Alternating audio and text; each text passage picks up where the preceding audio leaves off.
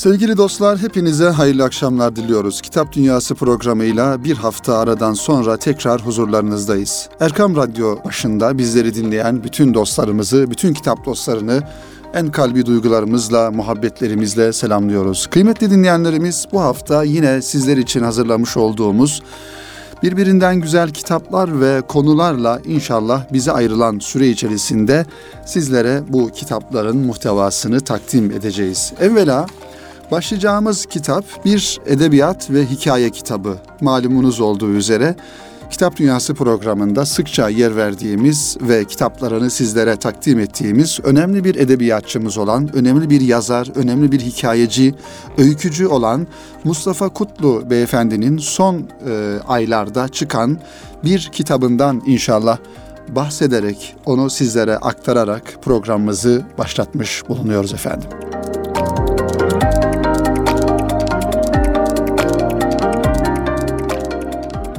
Mustafa Kutlu'nun Dergah yayınlarından çıkan belki 27. kitabı Tarla Kuşunun Sesi ismini taşıyor. Yine Mustafa Kutlu bu kitabında da bizi şehir hayatından, şehrin yoğunluğundan, gürültüsünden alarak başka alemlere, başka ortamlara götürüyor. Onun için Tarla Kuşunun Sesi bu manada Mustafa Kutlu'nun alanında yetkin ve etkin bir isim olarak yazmış olduğu önemli kitaplardan bir tanesi.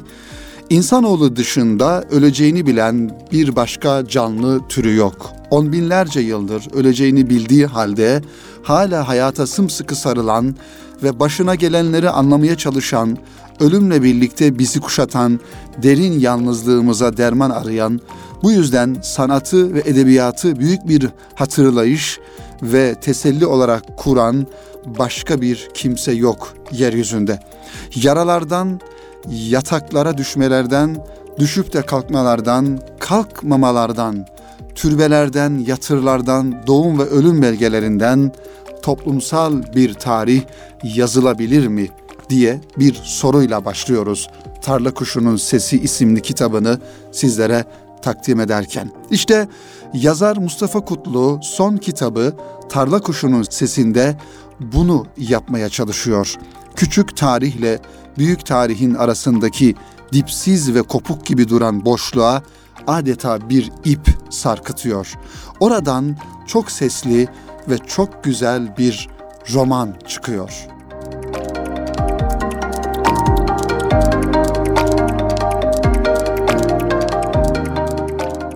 Kendi edebi yürüyüşünü hikaye olarak tanımlayan Mustafa Kutlu'nun son kitabı uzun hikayeden ziyade bir roman olarak karşımıza çıkıyor. Zamana dair süreçlerinin uzunluğu ve kayıt altına alınmış resmi tarihle kayıt altına alınmamış sivil tarih arasında mekik dokuyarak ördüğü bu eserinde üslup olarak meddahtan, destan, tiyatro, hikaye ve postmodern anlatıya kadar geleneksel, modern ve modern sonrası neredeyse tüm üslupları aynı gardıropta bütünleştiren bir tür resmi geçit kaleme almış Mustafa Kutlu.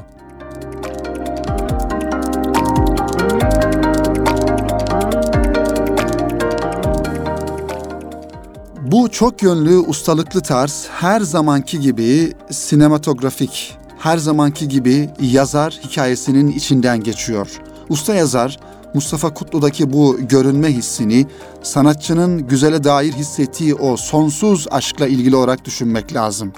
Allah gizli bir hazineydim, bilinmek istedim der. Yaratılış hikayemizin en başında. Hepimiz o büyük hikayenin içindeki küçük hikayeleriz. Ve bizler de görünmek istiyoruz, bizler de işin içinden geçmek istiyoruz.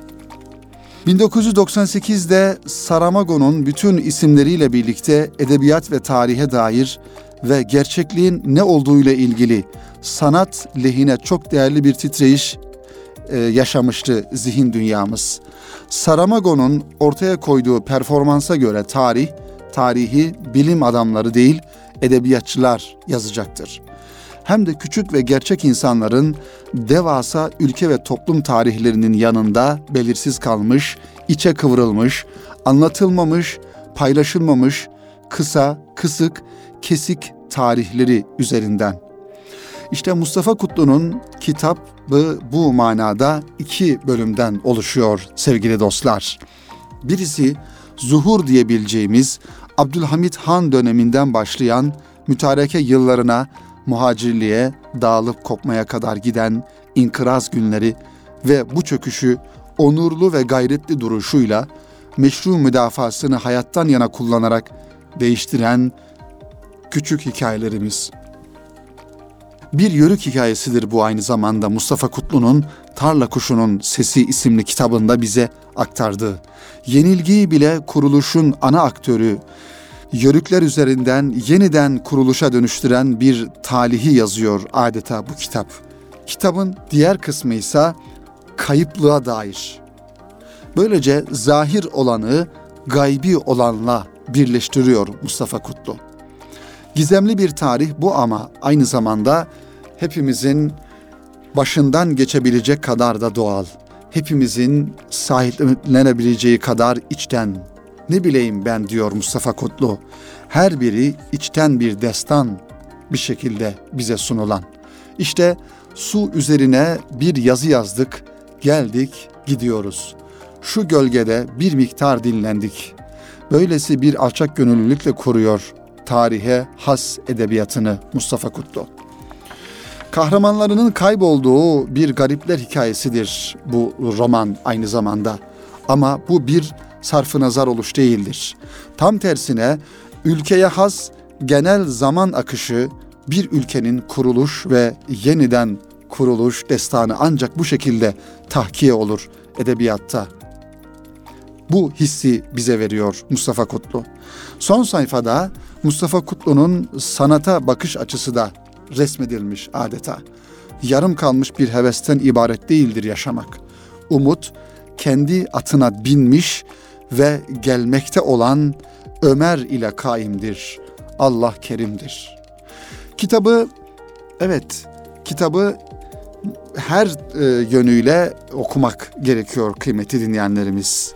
Mustafa Kutlu'nun hikayelerini okurken sadece bir hikayeden ziyade aslında bir zamana tanıklığı, bir tarihe tanıklığı ve bir şehir taşra bağlamında Mustafa Kutlu'nun hikayelerini, insan psikolojilerini tahlil etme anlamında ve insan hayatlarını, yaşanmışlıklarını, bir yönüyle dramları, acıları, sevinçleri, kederleri, bütün her birisi insana dair olan bu özellikleri Mustafa Kutlu'nun kitaplarında, hikayelerinde bulabiliriz. Onun için fuarlara gittiğimizde kıymetli dostlar mutlaka bir Mustafa Kutlu kitabı almak lazım ve şöyle kendi köşemize çekilip, kendi dünyamıza çekilip, belki bütün dış alakalarımızdan bir şekilde kopup bu kitabın içine, konuların içine, buradaki hayatların içine girmek lazım ve buradaki hayatları görmek ve gözlemlemek lazım kıymetli dinleyenlerimiz.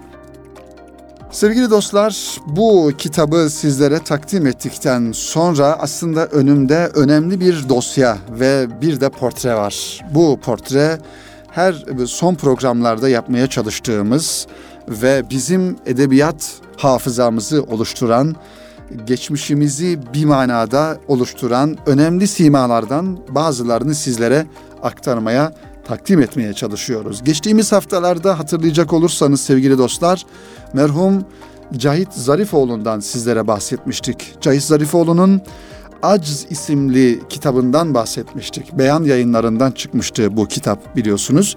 İnşallah bu haftada yine bu manada güçlü bir kalem, önemli bir üstadın portresini, edebi kişiliğini sizlere takdim etmeye çalışacağız. İnşallah o da hayatta Allah kendilerine hayırlı uzun ömürler versin.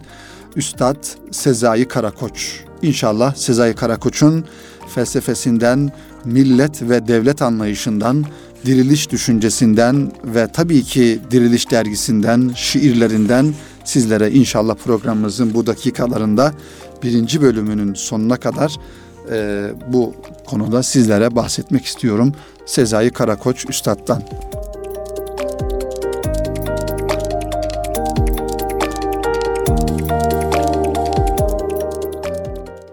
Sezai Karakoç'u elinize aldığınız zaman bütün okumalarımızdan yola çıkarak varacağımız nihai sonuç İslam medeniyetidir.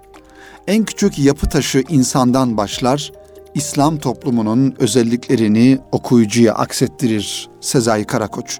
İslam milleti ve devletine dair düşüncelerini verdikten sonra İslam medeniyetinin hususiyetlerini bütün özellikleriyle ortaya koyar.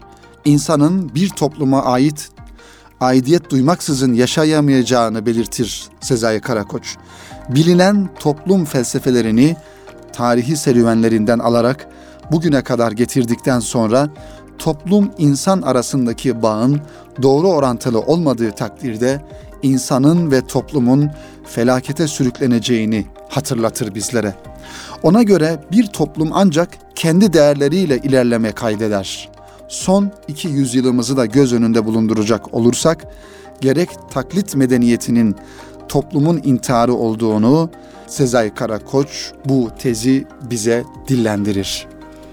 Sezai Karakoç'a göre insanlar farklı toplumsal modellerin yanılgılarıyla felaketlerini hazırlamasınlar diye ilahi kattan, Allah'tan, peygamberler aracılığıyla ideal toplum modelleri vahyedilmiştir. İlk peygamberden son peygambere kadar aynı sistem farklı metinlerle yinelemiştir Sezai Karakoç. Karakoç'un sistem anlayışı tek düze bir portreden ziyade ilke ve öz ile ayaktadır. Ve tabii ki Sezai Karakoç'un düşünce felsefesini bu şekilde ifade ettikten sonra kıymetli dinleyenlerimiz, Sezai Karakoç'un zihin dünyasında, tefekkür dünyasında millet ve devlet olgusu, devlet kavramı, millet kavramı da farklıdır. Karakoç, millet kavramının asıl anlamının Kur'an ile ortaya çıktığını ifade eder. Ona göre Batı'nın millet anlayışı kan, soy gibi maddi bağlarla sınırlı kalmıştır. İslam milletini ise şöyle anlatıyor Sezai Karakoç bize. İslam milleti ilk insandan başlayarak bugüne kadar Allah'ın varlık ve birliğine inanan, peygamberleri ve kutsal kitapları tanıyan, kendi dönemlerindeki peygamberlerin getirdikleri kutsal gerçekleri benimseyerek onların istediği düzeni gerçekleştiren, bütün insanların meydana getirdiği büyük inanmışlar topluluğudur diyor İslam milletini tarif ederken Sezai Karakoç Üstad. Elbette ki Sezai Karakoç'un sevgili dostlar, bütün kitapları yani 50'den fazla yazmış olduğu kitaplarının asıl teması, ana teması bir diriliştir. Yani Sezai Karakoç'un bütün kitaplarında aslında bir diriliş manifestosu vardır. O yüzden diriliş bir yönüyle onun yazmış olduğu kitaplarından, yazılarından, makalelerinde, o zamanki yazmış olduğu dönemde gazete yazılarında ana düşüncedir diriliş düşüncesi. Diriliş düşüncesini Sezai Karakoç çok geniş sınırlar çizerek açıklar. Düşünce dünyasından başlayıp insanların hayatlarının en ince noktalarına temas eden, toplumu kapsayan, tarihin akışı içindeki söz sahibi olan şahsi, içtimai ve metafizik olayların bütünü olarak ilan edilir diriliş Sezai Karakoç'un düşünce dünyasında. Diriliş düşüncesinde dünya ve ukba yani ahiret ayrılmaz bir bütündür. Diriliş bu maksatla sistemleştirildikten ve yılların çizgileriyle olgunlaştırıldıktan sonra tarih 26 Mart 1990'ı gösterirken Diriliş Partisi Sezai Karakoç liderliğinde varlığını beyan eder. Yani yıllarca bu anlamda yazılar yazan, kitaplar yazan, konferanslar veren Sezai Karakoç bu düşüncesini daha geniş kitlelere ulaştırabilmek için Diriliş Partisi'ni kurar 1990 yılında.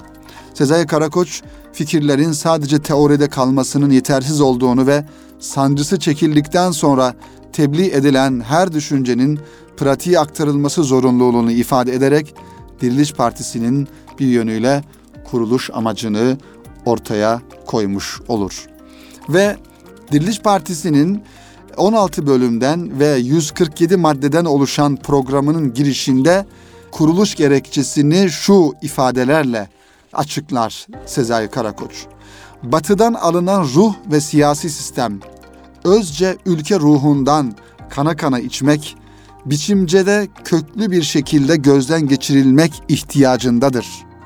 Yani batıdan alınan ruh ve sistem, siyasi sistemin bir şekilde bir filtreden geçirilerek bizim toplumumuzun kodlarına, altyapısına, düşünce dünyasına uygun hale getirilme zarureti vardır diyor.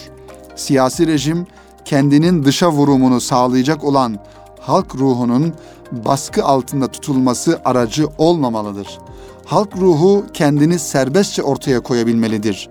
Aydın iradesiyle halk iradesinin buluştuğu nokta, milli iradenin altın oranda tecelli ettiği nokta olmalıdır. Demokrasi, aydınların veya bir azınlığın diktatoryasına alet edilmemeli, öte taraftan sadece halkın duygularının istismarını hedef alan bir iktidar alanı gibi düşünülmemelidir diyor Diriliş Partisi'ni kurduktan sonraki açılış gerekçesini bize ifade ederken. Burada kıymetli dinleyenler şöyle bir parantez açma ihtiyacı duyuyorum.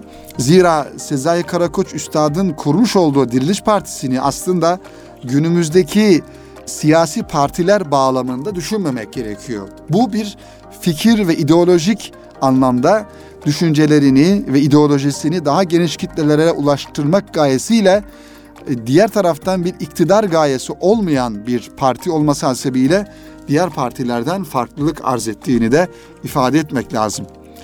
Ve tabii ki Diriliş Dergisi bütün bu düşünceleri oluşturan, altyapısını oluşturan, zenginleştiren, güçlendiren, kuvvetlendiren bir dergi olarak Diriliş Dergisi 1960 ve 1992 yılları arasında belirli periyotlarla 396 sayı yayımlanmıştır bu dergi. Bu özelliğiyle Diriliş, fikir ve mücadele okulu oluşunun yanında edebiyat ve sanatta da sembol isimlerden olmuştur Diriliş Dergisi. Derginin ilk sayılarının çıktığı yıllar, Cumhuriyet Halk Partisi ve Demokrat Parti gerginliğinin tavan yaptığı ve öğrenci olaylarının giderek arttığı yıllardır. Bu yıllarda, bu dönemde Yeğenbey Vergi Dairesi'nde memur olan Sezai Karakoç, kısa vadeli çalışmaların fayda vermeyeceğini kanaat getirerek Dirilik Dergisi'ni yayın hayatına kazandırmış ve derginin çıkma sebebini şu şekilde açıklamıştır. Yeni bir nesil gelmişti. Ortam 30 yıl öncesine göre çok değişmişti. Düşünüşte bir tazelenme ve yenilenme ihtiyacı vardı. Yeni bir dil ve üslup gerekliydi. Bir süredir daldığım metafizik düşüncelerde kendini ifade için beni zorluyordu. Bu fevkalade şartlar içinde doğdu Diriliş Dergisi diye Diriliş Dergisi'nin gerekçesini bir manada ifade ediyor. Sezai Karakoç'un çıkarmış olduğu ve bir zaruret olarak gördüğü Diriliş Dergisi'nden bahsediyorduk ve bu konuya devam edelim inşallah. 1960 Şubat'ından Mayıs'ına kadar 2 sayı çıkan Diriliş'in bu döneminde yazılar medeniyet eksenlidir genellikle. 20 sayfa olarak normal dergi ebadında 2 sayı çıkan Diriliş, maddi ve siyasi sebeplerden 2 sayıdan sonra kapanır. 6 yıllık bir beklemeden sonra Diriliş Dergisi daha sık aralıklarla yayın hayatına geri döner ve ayda bir çıkar. Siyaset, edebiyat ve düşünce dergisi alt başlığıyla normal boyda 48 sayfa olarak toplam 12 sayı çıkan derginin bu döneminde edebiyat ve çeviri yazıları ön plana çıkar. Muhammed Hamidullah, Seyyid Kutup, Mevdudi, Malik bin Nebi'nin yazıları dergide kendine yer bulur. 2 yıl aradan sonra 1969 yılında tekrar çıkmaya başlayan dergide Batı metinlerinin çevirileri çok sık görülür. Ayda bir çıkmak üzere 16 sayı devam eder. Bu manada yabancı yazarlardan, Batı yazarlarından tercümeler yapar. Erdem Beyazıt, Rasim Özdenören, Cahit Zarifoğlu, ve Cahit Koytak gibi isimlerin şiir ve hikayeleri de dergide görülmeye başlar. 3,5 yıllık bir suskunluk döneminden sonra Diriliş dergisi 1974-76 yıllar arasında 18 sayı daha çıkar. Bu dönemde Batı medeniyetinin çevirilerinin yanında Mesnevi, Mektubat, Silahdar Tarihi ve Malcolm X çevirileri de dergide kendine yer bulur. Ve tabii ki Diriliş dergisi bu kadar uzun bir serüvenden ve farklı alanlarda edebiyat metinleri verdikten sonra Diriliş dergisi 5 Şubat 1992 yılında 131, 132 ve 133. sayılarını beraber çıkararak 32 yıllık hayatını, yayın hayatını tamamlamış olur. Ve Türk edebiyat tarihinde, Türk düşünce tarihinde Diriliş dergisi bir manada belki de görevini ifa ettikten sonra, bir manada miadını doldurduktan sonra yayın hayatından çekilmiş olur. İşte Diriliş dergisinin arkada bırakmış olduğu onlarca dergi sayısı ve yazılar, edebi metinler, tercümeler, şiirler, hikayeler vesaire. Bu kadar çalışmanın tabii ki içerisinde önemli bir yer tutan ve belki de en önemli yönlerinden birisi olan şüphesiz Üstad Sezai Karakoç'un şiirleri. Şimdi biraz da bu şiirlere bakalım kıymetli dinleyenlerimiz.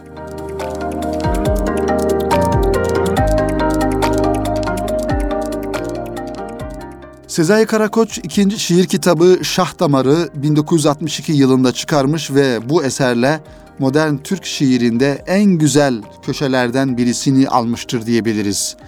Şah Damar'daki şiirlerin genellikle toplumun kendi değerlerinden uzaklaşarak kendini batılı değerlere yeniden inşa etme çabasına ve emperyalist batının İslam dünyasındaki etkilerine eleştirel bir dille yaklaşmıştır buradaki şiirler. Savunma yahut karşı koyuşu Doğu veya İslam adıyla sembolleştirmektedir Sezai Karakoç bu kitabında. Şairin nesirlerinden birine isim olarak verdiği metafizik gerilimi şiirlerinde en ince ayrıntılarıyla müşahede etmekteyiz. Doğu, İslam'ın asaleti, Batı'nın çürümeye yüz tutmuşluğu ve hakikatten uzaklığı şiirlerin çehresine yansımıştır. Şöyle diyor Sezai Karakoç bu şiirlerinin bir tanesinin bir bölümünde. Biz inkar eder, inkarı severiz. Bayram hediyenizi iade ederiz. Biz mahcup ve onurlu çocuklarız. Başımızı kaldırıp bir bakmayız. Siz rüyalarınızda yaşayıp durursunuz. Siz güvercinleri gözlerinden vurursunuz. Siz ekmeğin hamurunu, aşkın hamurunu samandan yoğurursunuz. Siz rüyalarınızda yaşayıp durursunuz.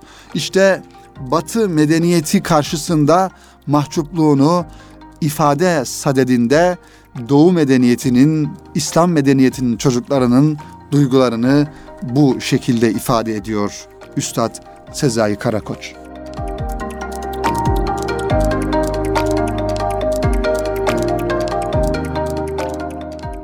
Karakoç'un şiirleri arasında Zamana Adanmış Sözler kitabında yer alan şiirler ve kitabın ismi oldukça dikkat çekicidir. Karakoç'un şiir anlayışında yazıya geçen her söz zamana adanmıştır. Sezai Karakoç 3 kasideye şiirlerini aldığı şiirleri tanıtırken kendi şiirini de tanıtmış olur. Kaside-i Bürde, Endülüs'e Ağıt ve Bürüyen Kaside adlarıyla Ka'b bin Zübeyr, Salih bin Şerif ve İmam Busiri'nin şiirlerinden oluşur Sezai Karakoç'un 3 kasidesi. Kasidenin ilki Ka'b bin Zübeyr için kaleme alınmıştır. Kaside-i Bürde ile bağışlanan ve hatta Resulullah'ın hırkasıyla şereflenen Ka'b bin Zübeyr'i Kaside-i Bürde'nin bürüdüğü gibi Karakoç'un da şiirlerinin gölgesine sığınır ve bir bağışlanma vesilesi arar. Ve şöyle diyor bu şiirinde Karakoç: bu şiirin bu bölümünü de kıymetli dostlar sizlere takdim edelim ve Üstad Sezai Karakoç'un ruh portresini, edebi portresini sizlere tanıtımımızı inşallah burada sonlandıralım. Yıllar geçti, saban olumsuz iz bıraktı toprakta. Yıldızlara uzanıp hep seni sordum gece yaralarında. Çatı katlarında, bodrum katlarında. Gölgendi gecemi aydınlatan eşsiz lamba. Hep Kanlıca'da, Emirgan'da, Kandilli'nin kurşuni şafaklarında. Seninle söyleşip durdum bir ömrün baharında, yazında. Şimdi onun birdenbire gelen son baharında sana geldim. Ayaklarına kapanmaya geldim. Af dilemeye geldim, affa layık olmasam da. Ey çağdaş Kudüs! Ey sırrını gönlünde taşıyan Mısır! Ey ipeklere yumuşaklık bağışlayan merhametin kalbi! Sevgili, en sevgili, ey sevgili! Uzatma dünya sürgünümü benim. İşte bu duygularla Sezai Karakoç ifade ediyor kıymetli dinleyenler. Sürgün Ülkesinden isimli şiirinde. Evet efendim, Sezai Karakoç'tan söz açılmışken başka bir kitabına geçelim inşallah. Sezai Karakoç Üstad'ın ve o şiir kitabından da sizlere şiir örnekleri sunalım. Ve tabii ki bu programımızın da yavaş yavaş sonuna gelelim inşallah. Sezai Karakoç'un Hızırla 40 Saat isimli kitabı. Deniliyor ki Sezai Karakoç'un Hızırla 40 Saat isimli kitabı ile alakalı en güzel ne söylenebilir diye bir soru sorulursa, Hızırla 40 Saat adlı 40 bölümlü şiirimi, ki Sezai Karakoç'un kendi cevabıdır bu, Hızırla 40 Saat adlı 40 bölümlü şiirimi 1967 yılı Mayıs ve Haziran aylarında Yenikapı'da deniz kenarında kayalıklar arasında bir kır kahvesinde yazdım diyor Üstad. Aşağı yukarı 40 gün akşam üzeri 1-2 saat orada deniz dalgalarının kıyıya çarpma seslerini dinleyerek ve her seferinde şiirin bir bölümünü yazarak kitabı tamamladım. Zaten bu yüzdendir ki şiire Hızırla 40 Saat ismini verdim. Sanki orada Hızır'a randevu vermiştim de her gelişimde bu randevunun verimi ve armağanı olarak bir bölümle döndüm diye Üstad Sezai Karakoç Hızırla 40 Saat isimli kitabının hikayesini, serüvenini anlatmış oluyor. Hızırla 40 Saat içinde 40 adet şiirin barındığı, farklı konularda farklı Hızır tasavvurlarıyla olaylara farklı bakış açıları sunan bir eser. Sitemkar bir girişin yer aldığı ilk şiirde şair hüznünü ve yalnızlığını dile getiriyor. Her evde kutsal kitaplar asılıydı. Okuyan kimseyi görmedim. Okusa da anlayanı görmedim. Aradığım bu ülkede bu yok. Taşlar hatıra yazılamayacak kadar fazla kararmış diye giriş yapıyor. Son devirde yaşanmakta olanların anlamsızlığına da dikkat çekiyor. Hükümdar olmak için halka muhtaçtır ama halka zulmetmekten de vazgeçmediği bir çağdır bu. Şair putlarla dahi başa çıkmanın yolunu öğrenmişken bu zamanda neyle ve nasıl başa çıkılacağının yolunu bilmemekten dem vurur ve ızdırap duyar. Ama siz kağıttakileri ve kelimelerdekini ve sözlerdekini nasıl sileceğimi öğretmediniz diyor. Ancak bu çağ ile baş etmenin yolunu öğrenmek de onun açısından uzun sürmez. Zaman tecrübe ile öğretmiş, tanıtmıştır kendisini. Ve şöyle der Üstad: Ey ulular, sizin bana öğretmediğinizi ben zamandan öğrendim. Kuruyan hurma dalından öğrendim. Bir diğer bölümde iki çocuğun dilinden anlatılan bir Hızır tasavvuru yer alır. Yaşı hep 63. Yüzü yeni gelmiş bir vahiy gibi. Gözlerinin önünde hep Rahman suresi canlanır. Kalbi hep Yasin okur. Hızır yeri gelir işçi olur, yeri gelir meleğe öykünen ve daha pek çok özelliğe de sahiptir. Ve şöyle der Üstad Sezai Karakoç: "Savaşta cephedeyim, yaraların bezi benim, tutsak olmayan bir erim, çünkü tutsağın yüreğindeyim, kan değilim ama kandan da öteyim, kandan da ötedeyim, özgürüm ama yalnız değilim." Kur'an'da anlatılan Hz. Musa ile Hızır kıssasına da değinilir. Burada Hızır ile Hz. Musa arasında geçen olayların aslında arkasında bir hikmet barındırdığına vurgu yapılırken yine farklı bir imgeleme dili kullanır Üstad Sezai Karakoç ve şöyle dile getirir bunları kıymetli dinleyenlerimiz. "Öğretmeseydim duvarını devirerek yoksulu kurtarmayı, çıkartabilir miydi Musa Mısır'dan İsrail'i? Delmeseydim bir yoksulun övüncü kayığını, geçebilir miydi Musa Kızıl Deniz'den İsrail'i? Bir vuruşta 10 pınar çıkartabilir miydi çakmak kayalardan? Öldürmeseydim hiç acımadan gözünün önünde o çocuğu, bütün suçsuz çocukların katili Firavun'u boğar mıydı daha yeni kurumuş bir deniz?" Cennet, cehennem, Araf ve dünya ile de Hızır arasında bağlantı kurulur. Hızır tüm bunları birbirine bağlayan ve ayıran bir köprüdür adeta. Ülke ülke dolaşır Hızır. Kah Mısır, kah Tunus, Suriye ve Bağdat ve daha niceleri. Şam'da Şems ile Mevlana'nın hikayesine konuk olur. "Şems bir soruydu, bir cevaptı Mevlana" der. Şam çarşılarında Mevlana aradı durdu Şems'i. Bir yitirip bir buldu Şems'i. Şems bir bengisuydu ona. Hazreti Peygamber ve Şakkul Kamer, yani ayın yarılması olayına da değinilir bu kitapta. Burada aslında kafirlerin inanmayışlarının sorgusu yapılır ve bu sorgular aya yöneltilir. Şair şaşkındır bu inansızlık karşısında. Ve Peygamber Efendimizin önemli bir mucizesi olan Şakkul Kamer, ayın yarılması mevzusunu da şu satırlarla ifade eder Üstad Sezai Karakoç kıymetli dinleyenlerimiz. Bunu da inşallah kısaca takdim edelim ve programımızı yavaş yavaş bitirelim. "Bize ayı böl dediler. Ayı böl parçala, bizi inandır dediler. Ey ay bölün, ey dolunay bölün, doğudan ve batıdan birden görün. Sana okuduğumu anladınsa nedir yerdeki bu serüven?" gibi burada Üstad Sezai Karakoç Hızırla 40 Saat isimli şiir kitabında ayın yarılması hadisesine de temas ediyor.